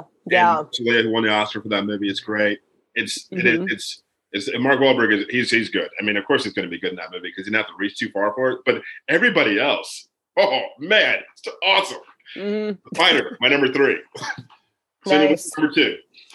Okay, number two. Uh, this is a movie that I sometimes used to mix up with the town. It is it's Gone Baby Gone. okay. And I really like this movie. I think the cinema the cinematography, they have these gorgeous overhead shots and it's a lot of playing with reflections like it's just beautifully shot. The DP did an amazing job on that. Um, and obviously, I mean, Casey Affleck, I think, is a fantastic actor and like he just nails it, you know, with like, I mean, A, the accent, but B, like just the attitude, the clothing, you know, he's always wearing the Adidas tracksuit uh, jacket, you know, like just sort of looks like a schlub. And then it ends with not a happy ending, you know, like No. the ending is very like uh such is life i guess okay you know and and amy um why am i blanking on her Amy name Ryan. oh amy ryan i mean what a transformation Oh my Yeah, like god. she Yeah. is a trash bag like Yeah. again like the jewelry is perfect it's kind of fussy and too little and there's a lot of it like and the rings like she's just like her whole look is perfect and yeah like it's just it, i don't know i felt like it was just really really well done um and it's a dennis lehane novel and he you know like nails it i mean he's such a fantastic writer um and really nails the boston experience i think does he mostly he writes boston all the time right Pretty much, yeah. I mean, except when he wrote on The Wire, but like all of his Mhm. novels and stuff. I think Yeah. maybe one or two of them is in New York, but they're almost all okay yeah Boston. Yeah, Mystic so- River is him too. Yeah. Oh, okay. Gotcha. Gotcha. Um, so yeah, Gone Baby Gone. I really liked it. Uh, yeah, that's my number two. Number two, nice. Go ahead, Dave. All right. So mine is my number two is of all the Boston like cop crime movies, I picked I I- I'm going with The Departed oh my because gosh. because to me like I was because I think Gone Baby Gone is amazing. Like I, I really think it's very good. Um The Town, the, all those movies are good. They're entertaining. But The Departed for me like it's hysterical. It's almost a comedy. I mean, Yeah. every person in it is like got their own bit and is like i i always hear just like uh i'm not a co-op that's you're not a co-op yeah. like i don't even know that that i don't even know who i'm quoting there i literally could be quoting any person in the fucking movie because Yeah. they all have like the most ridiculous over the top boston accents Yeah. but, the you know, accents killed me. and, Yeah. and as we talked about it though like you said like it's bad boston accents but like that is what it is like if you Yeah. go to boston and you meet a cop or you meet Mhm. you know some like an old school southie person they do talk like that. Like it is it's really talk like that. But also there is I, I, one of my favorite lines in all of cinema is in that movie and it's it's recited by mark Wahlberg's brother. There's like a million Wahlbergs but and he's just like play some role. But they ask you know they ask if like there's a mole in um you know like in the bad guys like crew and he goes maybe yeah maybe no maybe fuck yourself. Maybe fuck yourself. Maybe fuck yourself. so Yeah. good. So i love that line. Uh yeah that whole movie is so quotable. Uh like i said it's so much fun i mean the performances in it are really good. And it's one of those movies that it's it's a it's it's technically a remake of Mhm. this hong kong action movie infernal affairs. And personally i like they're very similar movies but i think the part is it's better. It's a better movie. Um and uh yeah that's my number two uh boston movie the departed martin scorsese george My number two has already been mentioned, so I'm just going to talk about this this this one thing. Well, the two things. My number two is the town. I, I love a good heist movie. Uh, it borrows heavily from the Heat, but the cool thing about the town, the town is only two hours long, two hours and four minutes long. But my favorite thing about it is the people who don't have lines, like my guy who works at the flower shop with the with the Massachusetts tattoo and the Yeah. Irish flag in it. That Yeah. looks like a scary fucking dude. Like Yeah. he, he'd have to he'd have to play like he was scary because he is a scary dude. That was just a guy that they they're like, hey, this guy would be great. And he has no lines. He just shakes hands. That's his move. yeah Pulls out a shotgun at the end of the movie. So sign me up for that. Also, like I mentioned in like the fighter, like the, the the Boston accent, which is always bad, which is usually bad in movies. I don't know anything about it, but the attitude is what sells it. And Jeremy Renner, the attitude that he has because he's about to blow in any moment. I love when it's like they go they, they go to this house. Hey, I've got we gotta go beat we gotta go hurt some people, but you can't ask me why. It's like what car are we driving? and then I get to the guy's house and they beat the shit out of him. And he starts like going like ham. It's great. And then any great heist movie, the last heist has got to be it's got to be fun and highly rewatchable. And that heist at the uh, course at Red Sox Stadium Fenway. Is like Yeah, at Fenway. It's, got, So it's, cool. it's, it's so much fun. yeah i So, mean like, yeah If it's if I'm flipping through channels, which I do often because I'm one of the few people that still has cable. If I'm flipping through channels, if that's on, I'm like, all right, I'll watch this for like a solid 30 minutes, and that's the key to the great movie. Yeah, and shout out to the the for Affleck for the other dude, that the other two dudes in the crew who aren't actors, who look legit. Mhm. Like the guy is a rapper, and the guy, the other, the skinny guy. They're okay. You knew those guys were gonna die, but like they're they're they're great. That's great casting. for. So my number Yeah. two, the town. nice all right number one number one what's number one? I've got an idea what it is. yeah my number one and i maybe i'm a basic bish but it's goodwill hunting baby nice. oh oh i mean uh, goodwill hunting like here i think goodwill hunting it just so brilliantly pairs uh, i feel like it really exposes the sort of academic harvard aspect of boston against the South Boston towny thing, you know, and like and explores that tension so beautifully. And it's interesting because I think it dovetails with, you know, like the Boston accent. There are actually two Boston accents. There's the Kennedy Brahmin accent, which is like my aunt, like ask not what you can do for your country. And then there's the more blue collar, younger generation Billerica, like let's go into Stop and Shop, get some lobsters, get some Chardonnays. And and I love that Good Will Hunting, like that, they sort of present that duality in, you know, like I don't, I think it's just neat that like there's this duality of accent, duality of city, like sort of experience and classes, and that very much is reflected in Good Will Hunting. Um, and yeah, man, I mean, I remember junior year in high school seeing this in the theaters, and when he's like, "It's not your fault," oh God, that's what I needed to hear, you know. Yeah. so yeah, my number one, Good Will Hunting. I, I, love that it's number one, and I kind of knew that it would be that would be like I actually watched it probably like two months ago, and the the part that that bums the, the things that bum me out is that that uh, Ben Affleck and uh, Cole Hauser and Casey Affleck are in it more because yeah, they're my favorite parts yeah. yeah. They're just just oh. three drunken idiots. I like, know. Just, I would love to see, yeah, a spin off about their. They're, they're so funny.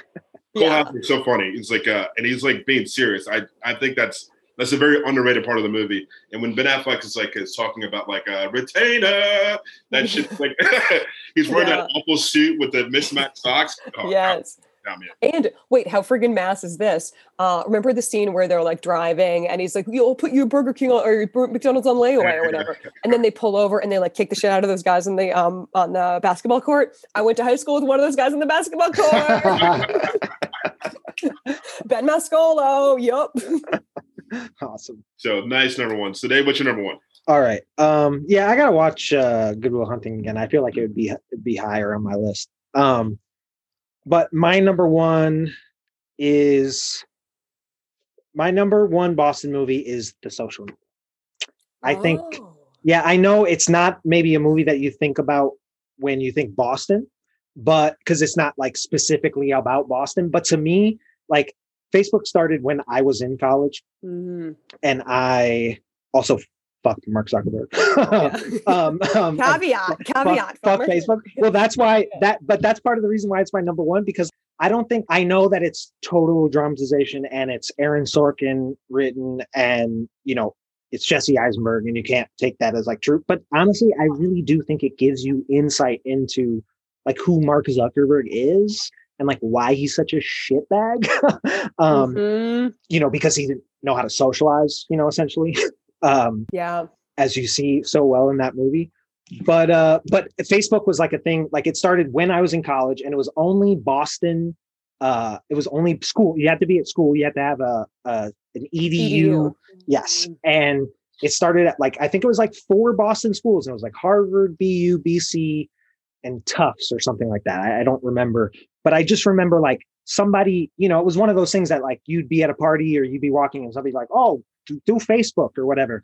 And after like a month, it was just like everybody kind of had it. And I was like, man, whatever. And then like after like a year, it was like, oh, everyone has this. this is like a thing now and it rules our lives. Um, so yeah, and that, but I don't think we we ever got the we we don't get that story of of Mark Zuckerberg in his little uh Harvard dorm being a fucking misogynistic piece of shit. Um yeah. and uh and also one of the reasons why I think it's my number one movie is because when that movie came out, I mean, I I love David Fincher, but I was like, I'm really not that interested. Like, I don't care. Like, I'm not. That doesn't sound exciting to me. It's not something I really care about. And then seeing it, I was like, I was that movie was entertaining from start to finish. It's not. Mm-hmm. There's not a dull moment. It's and it's like very. It's actually exciting, even though it's like it's not the if there's no it's not like action packed it's not like fat super mm-hmm. i mean it is fast moving but it's not uh there's not a lot that happens in it you know so yeah social network number one I'm sticking with it the the uh the thing that like first off i, I love that movie um uh, I actually think it's one of the better movies in the past like 15 years. I can only think of a handful of movies that I, that I like more than that movie. Whenever it's on, it's another movie. I'm like, oh, the Social Network is on. Yeah, I'll watch this. The uh, it is it is just it's it's a lot of fun. Um, uh, and it's I, just like Sorkin, the, the walking and talking, the people talking and, fast and over each other. It I, might be the I best, the best version of that too. Like it might be his, it might be his best written thing, honestly, because that really gets old for me real fast. Uh, you know that that like pithiness, like like who can be more quippy in the conversation and like you're talking in a fucking circle. But in that story, it works really well. So it's on to me. My number one, I had to I had to really, really think about this because like uh, I wanted to make sure that include like like a like a very, very Boston movie. But if you look over my left shoulder, one of my favorite movies of all time is Jaws. The thing is, is like the technicality about Jaws. Jaws technically is a Long Island movie. They just happened to shoot that in Cape Cod, so Jaws is out. So my number one movie, even though as much as I love Jaws and Jaws is one of my favorite movies of all time. In fact, I think it's one of the best movies of all time. The uh, my number one movie is Departed, and it's uh, and for all the things that I've already said, I'm just gonna like touch on the things that I love about that movie. The open, the the first two minutes of him just does, like telling a story. Granted, like the Irish, the the the accent goes in and out for Jack Nicholson, but who cares? It's Jack. He can do whatever he wants to. Yeah, he's playing. I'm just, a, yeah. I'm, I'm just excited about him just talking. And then Mhm. like uh, as far as the Scorsese movies, the soundtrack. I mean, he's so he kind of goes like Scorsese's going to do a lot of the same things. You're gonna have the Stones check, blah blah. blah. I think as a soundtrack movie, I think it's his best movie because Yeah. along with the, the the typical '70s like classic rock stuff, he's got the Dropkick Murphys, and that song is now everywhere on St. Patrick's Day. Oh, yeah. everywhere. You can't avoid it. Yeah, It's that song that is movie. amazing. I, It I, is- I it's like. really I don't work it. Yeah, I like work out always to that song. It's so good, and It and that always whole works to scene is so like Yeah. yeah. That movie is so exciting. Like it's not like I don't know if it I I wouldn't even say that like it's his best, but honestly, it might be his most entertaining movie because I mean it's not there's not a second. It's it's fun. It's so much fun. I can think of one that's a little bit more entertaining because I think it's a little bit funnier. The other thing that like I, I love is like uh, I love Kevin Corrigan. So whenever Kevin Corrigan has anything, it's like yeah, count me in. And then like him and they're the, the uh, just the choice of vehicle. Leonardo DiCaprio, Kevin Corrigan driving around in that shitbox fucking Mustang, listening to Thief Theme by Nas. Yes. Sign me up. Sign me up. I love that. yes. Yes.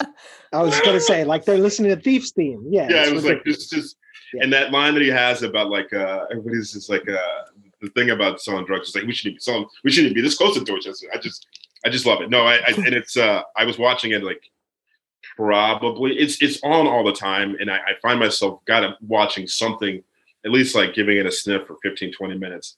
It's wickedly entertaining. Um uh and uh it's one of the few movies of, of leonardo dicaprio is in that he looks like a man.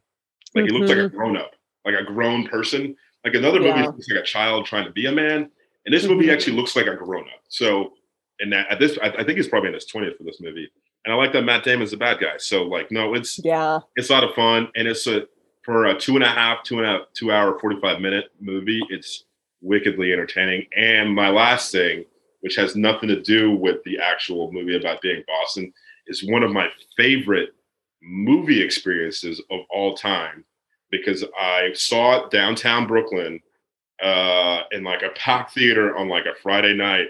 And this guy the movie ends and this guy yells out what's in the envelope what's in the envelope So for years and years and years, my ex girlfriend would refer to that movie theater as the "What's in the envelope" movie theater. She's like, "I was like, what are you doing today?" I was like, oh, "I'm gonna go see a movie." He's like, "Are you going to the What's in the Envelope movie theater?" I was like, "Hey, "Yes, I am going to the What's in the Envelope movie theater." So that's so funny. shout, shout out to her, Andrea Skoranek, for making that very very funny joke. The What's in the Envelope movie theater. that last shot Yeah, the one of, guy like yelling, the state envelope?" house and Yeah. like the Except rats on the the rat. I don't know. I just felt like the rat. It's so like I found it a little bit eye rolly of like, oh, whoa, course. we get it. it it No, totally it totally is whole movie's over but- top. it totally is but for me like the movie is so funny that I like I just laugh because it's like yeah. and now he's putting rats on the like it's ridiculous Yeah, I know. Yeah, I guess it did. Like, I think if you look at it as a comedy, it it works It's so better. funny yeah well because also like the the infernal affairs is also like it's it's not funny but it's ridiculous yeah, yeah that's that's that's basically our, our show and our segment with you. Thank you for coming on the show. Before we let you go, plug something for us real quick. All right. Um, let's see. What shall I plug?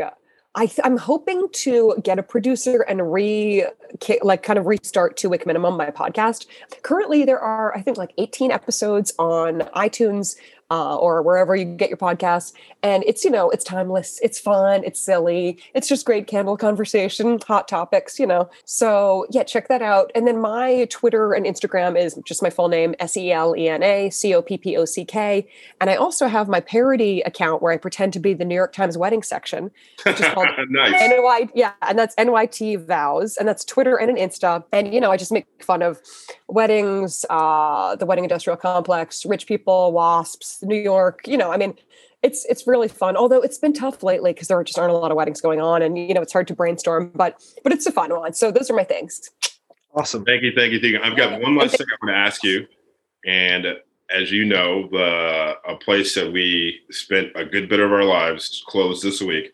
So, how would you spend the Creek and the Cave? Uh, uh, to give it, give it, a, give a nice little send off as somebody who spent. Um, I know. Oh my god, it breaks my heart that the Creek and the Cave is closing up. I mean, there's just so many crazy good bonkers memories there on the back patio, in the showroom, like in the podcast studio. I mean, I feel like, you know, from 2010 or no, I'm sorry, maybe more like 2008 till, you know, 2017 it was just like where you were you know? I mean on any rate like if i never if there was ever a night where i just didn't have plans i just go to the creek hang out you know have some flautas you'll see friends. Um it was just so much fun and i think such a sort of moment in time of our our like generation of comedy too you know? Which i think i mean everyone's been posting their memories and looking back and it's like yeah these are the people that we really like came up with and were our community for so many years and it's you know it's so sad that it's closing but it's also like i don't know it's it's just been really nice to reflect on it i've been gathering some photos myself um and yeah because there were just like i mean actually the poster right behind you midnight run it's funny because it made me think of that old show they used to have at the creek Oh, yeah, midnight run right.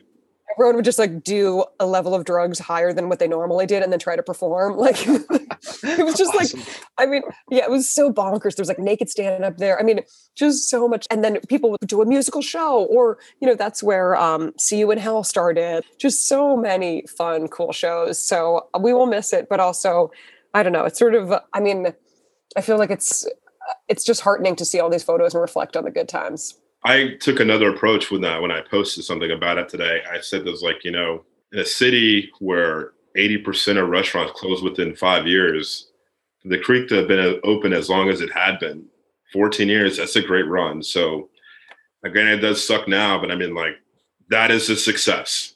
So yeah. so shout out to you guys for for to the folks at the creek that, that make it make it last that long and.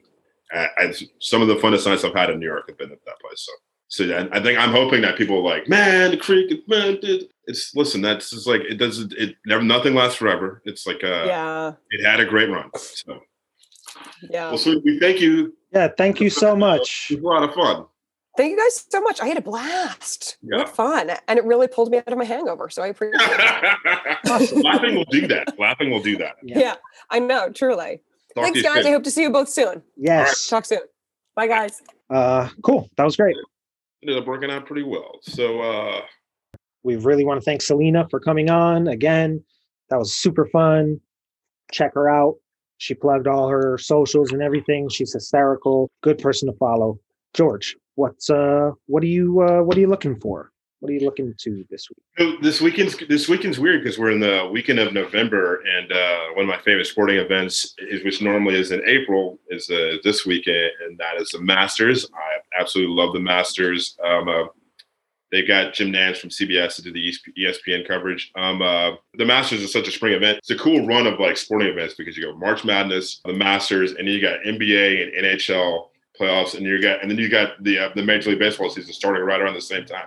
So you have this run of just from March until the end of the summer, and then you got football coming up. So like, so that it's just a lot of fun. It's like for me, and I, I love the Masters. And as of uh, as of right now, we are recording this uh, Friday. They're wrapping up the second round, and they're playing the. Uh, I'm sorry, they're wrapping up the first round and playing the second round. And and my favorite golfer is winning, Dustin Johnson. So shout out to Dustin Johnson. Hopefully he pulls it off. He's probably not because that's usually how he usually like usually flames out by like hole number 16 or 17 and finishes is about one or two shots behind. But hopefully this year he, he pulls it off. He's one of my favorite athletes because I love hearing about athletes getting hurt at home. Uh, shout out to John Wall, also getting hurt at home. Just like hurt at home is is basically writer's speech for like you got fucked up. Yep. yep. And you slipped and fell on the rug trying to be funny in front of all your friends. You cut yourself on a knife. Yeah, exactly. Like, like dude, yeah, dude, yeah, Carlos. Yeah, you're, you're probably in there juggling. Yeah, because you, know I mean? you, were drunk. Like, yeah, yeah that's exactly. yeah, yeah, because they were fucked up and they fell. There was that. I love the baseball player who uh he, he can't play because he put a Q-tip in his ear too far. He was like, no, he was fucking around. uh, Sammy Sosa apparently threw out his back sneezing. Yeah, exactly. No, it's like, like the yeah. athlete, the long history of the athlete getting hurt at home has always yeah. tracked me up. And Dustin Johnson hurt his back being hurt at home, but everybody knows that he's a big time partier or was a big time partier. In fact, he had to sh- apparently to shut it down because his uh, his wife, his uh, his father in law is Wayne Gretzky, and Wayne Gretzky was like, "You gonna marry my daughter? You need to cut that fucking shit out." So, so the great one had to come, had to step in, let him know. It was like, "Hey, listen, man, you gotta, you need to chill out." So anyway, so the Masters this weekend. I know it's not April, but I was watching today, and it looks like the weather is great in Augusta. Uh, they, I know they had a storm that they're getting through, and it, and uh, a, the Masters any weekend. Sign me up. and uh, didn't uh, I see? I haven't really watched yet. I'm, I'm, I'm a, I'm a. As far as golf goes, I'm a Sunday guy. I don't. I watch watch the final round. I can't. Uh, but uh, didn't did Tiger have a great have a good first day or something? I, I think saw, shot, I think he was three under. They were cooking that course out, yesterday afternoon. I wonder. Cooking. Yeah. So, do you think? So, I haven't watched yet, but so there's no there's no gallery, right? There's no fans. There, it looked like there's a few people out there, but there's not a lot. Like and next year, next year they're going to have no fans. So, do you think? What's your opinion? Do you think that's like to me? It's either for golf with no fans. It's either an astronomical difference or it's like no mm-hmm. difference at all. You know what I mean? Like having fans. If you're like a jittery, like shook person, maybe it's great not having fans, but I feel like they're all professionals, and I feel like golf. Like I know, think I think where people get kind of worked up and like maybe the nerves come at them is not the fans. I think it's the TV cameras. The TV yeah. cameras play like a, a, a large part, and plus if if you're used to these dudes are all they're not like some jabron coming off the street. These guys have been doing this forever. Oh, they've yeah. probably been playing since they're like four years old. So it's not it's not just the uh the fans part i think is because the fans are all quiet and they're jump up and down. They want to root for you. They want you to do well. They're like oh my gosh it can be believe this thing. Yeah. no i think it's the tv cameras that fuck people up. Yeah it's just like the tension uh, you know that would always because it's like uh like you're in a bowling league i feel like it's a similar thing yeah. you're in one space but like everybody is crowded around you and nobody is making noise so right. to me, it's almost more nerve wracking. you know what I mean? Because I'm like, I can't. I, my brain is like acting. Like I'm like, make some noise. Like just don't pay attention. I'm glad you compared my bowling league to the Masters because it's very similar, and uh, I feel the same way every time I go out there and bowl. My game is a lot different when the. No, just kidding. yeah, Will, Williamsburg bowling alleys look a lot like Augusta, Georgia. They do. Yeah, there's like it's um, the azaleas. It's it's it's. I got people speaking in my ear, and it's funny. The uh, no, no, but the match is being played in November. I'm glad they played it. It's a lot of it's, it's always entertaining to watch. I I like the pageantry of putting on a jacket I went to a wedding once. The green jacket. He was wearing a green jacket, and we fucking ragged on him that so much. It was like, was, was you, this guy? When, when, was he at the Masters? Yeah, like you can't wear unless you're wearing a whole suit. You yeah, yeah. Like, you got to like, wear a green suit. Lean yeah, into. He wore, he wore, he wore a green jacket. Like, nah, this guy at the fucking Masters this weekend. It's literally like what the prize is called, the green yeah. jacket, because I mean, that's what it is, the green jacket. it's a it's a different aesthetic during the during the, the fall and winter, but it's still cool looking. So shout out to the Masters, which I'm be looking forward to this weekend. What about you? What do you got going on this weekend? All right. Well, just things, just general things I'm looking for this week. Looking at, I hope that Tony La Russa gets fired before he manages the game for the White Sox because I don't even need to go into it. Sarah Spain, which you sent me, she, as you put it, uh, went scorched earth killed that. Um, yeah, she yeah she said everything I would want to say, which is like you know he's the exact wrong choice for this team for so many fucking reasons. But then that was even before the new allegation, you know, not new allegation, but just we found out, you know, that he got another DUI and you know whatever. But like he has many public DUIs, so it's like in the very least bad judgment and also like he has a lot of money he could just hire a driver if you want to go out and get shit faced um but anyway i just think it's funny like the things he said you've heard about the interaction he had with the cops when he got pulled over first of all he said he's the first thing he said to them was like, I think I hit I hit something when I got on the 45. Like, what do you mean you hit something? like what? So you yeah. And then he said he flashed his ring and he said he was a Hall of Fame baseball person. So yeah, fuck that guy. Hopefully he gets fired before he doesn't even get to manage a game. Unlikely because him and Jerry Reinsdorf, the owner, are buddies, are very close buddies. but I just wanted to, you know, rant on that for just one second because fuck Tony La Russa. And it's just such a shame because that team is so entertaining and so fun. And also like they're super outspoken and and vibrant and like Tim Anderson and like Tony La Russa is on record as being a fucking bigoted scumbag, you know. So it's it's it's tough, tough to take that higher. But anyway, uh, the other thing I'm looking forward to, uh, I'm I'm knee deep in my fucking uh, my tape, uh, but is the draft, the NBA draft. It's like you know, I love this shit. I uh, I also love this draft because we talked about it and we talked about how you know there's and and this is a thing that that people say because because we hear it because you know this it's what the pundits and the experts say is that it's a top heavy draft. You know, it's a three three person draft or two person draft or whatever the fuck you want to say.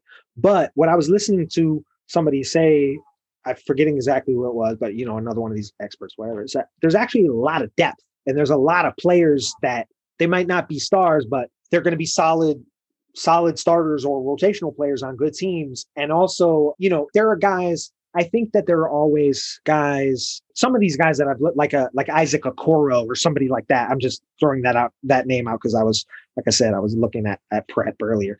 Um, but he's a guy that like is projected to go in the mid round, but he could go earlier, could go later because he's a guy who immediately he's def- defensive.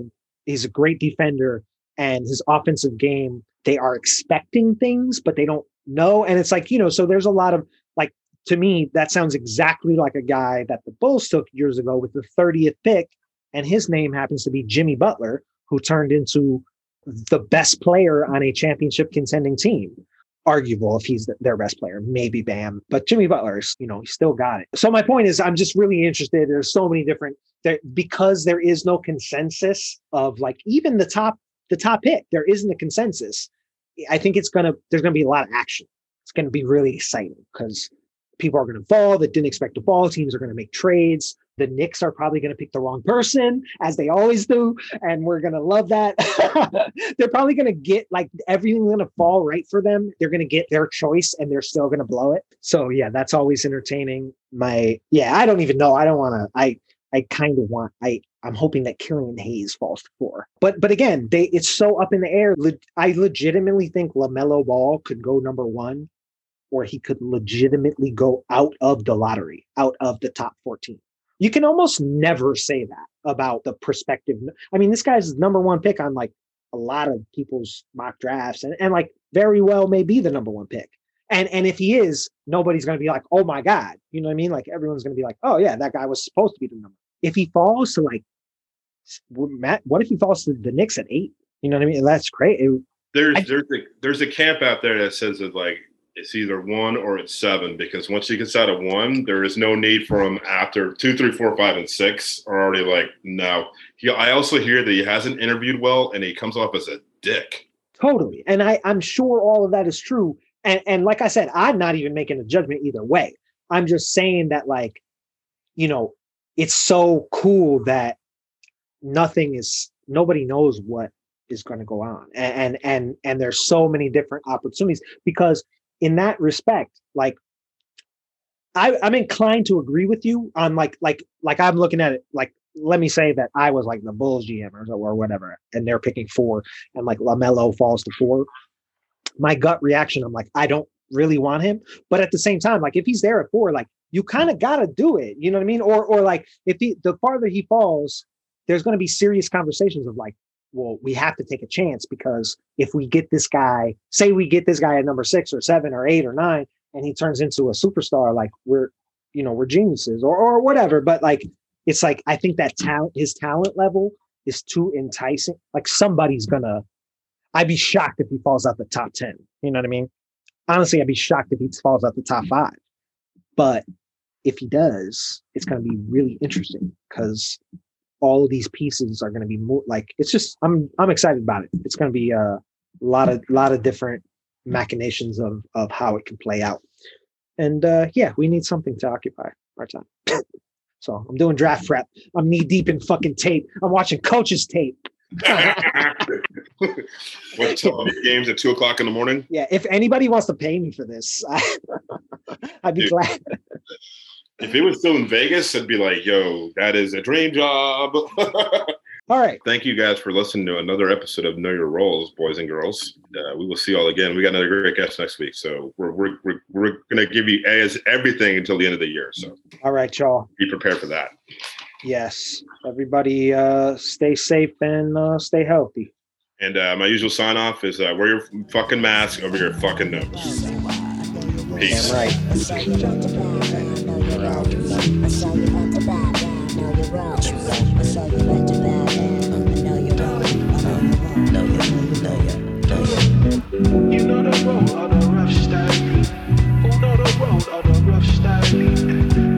yo, uh,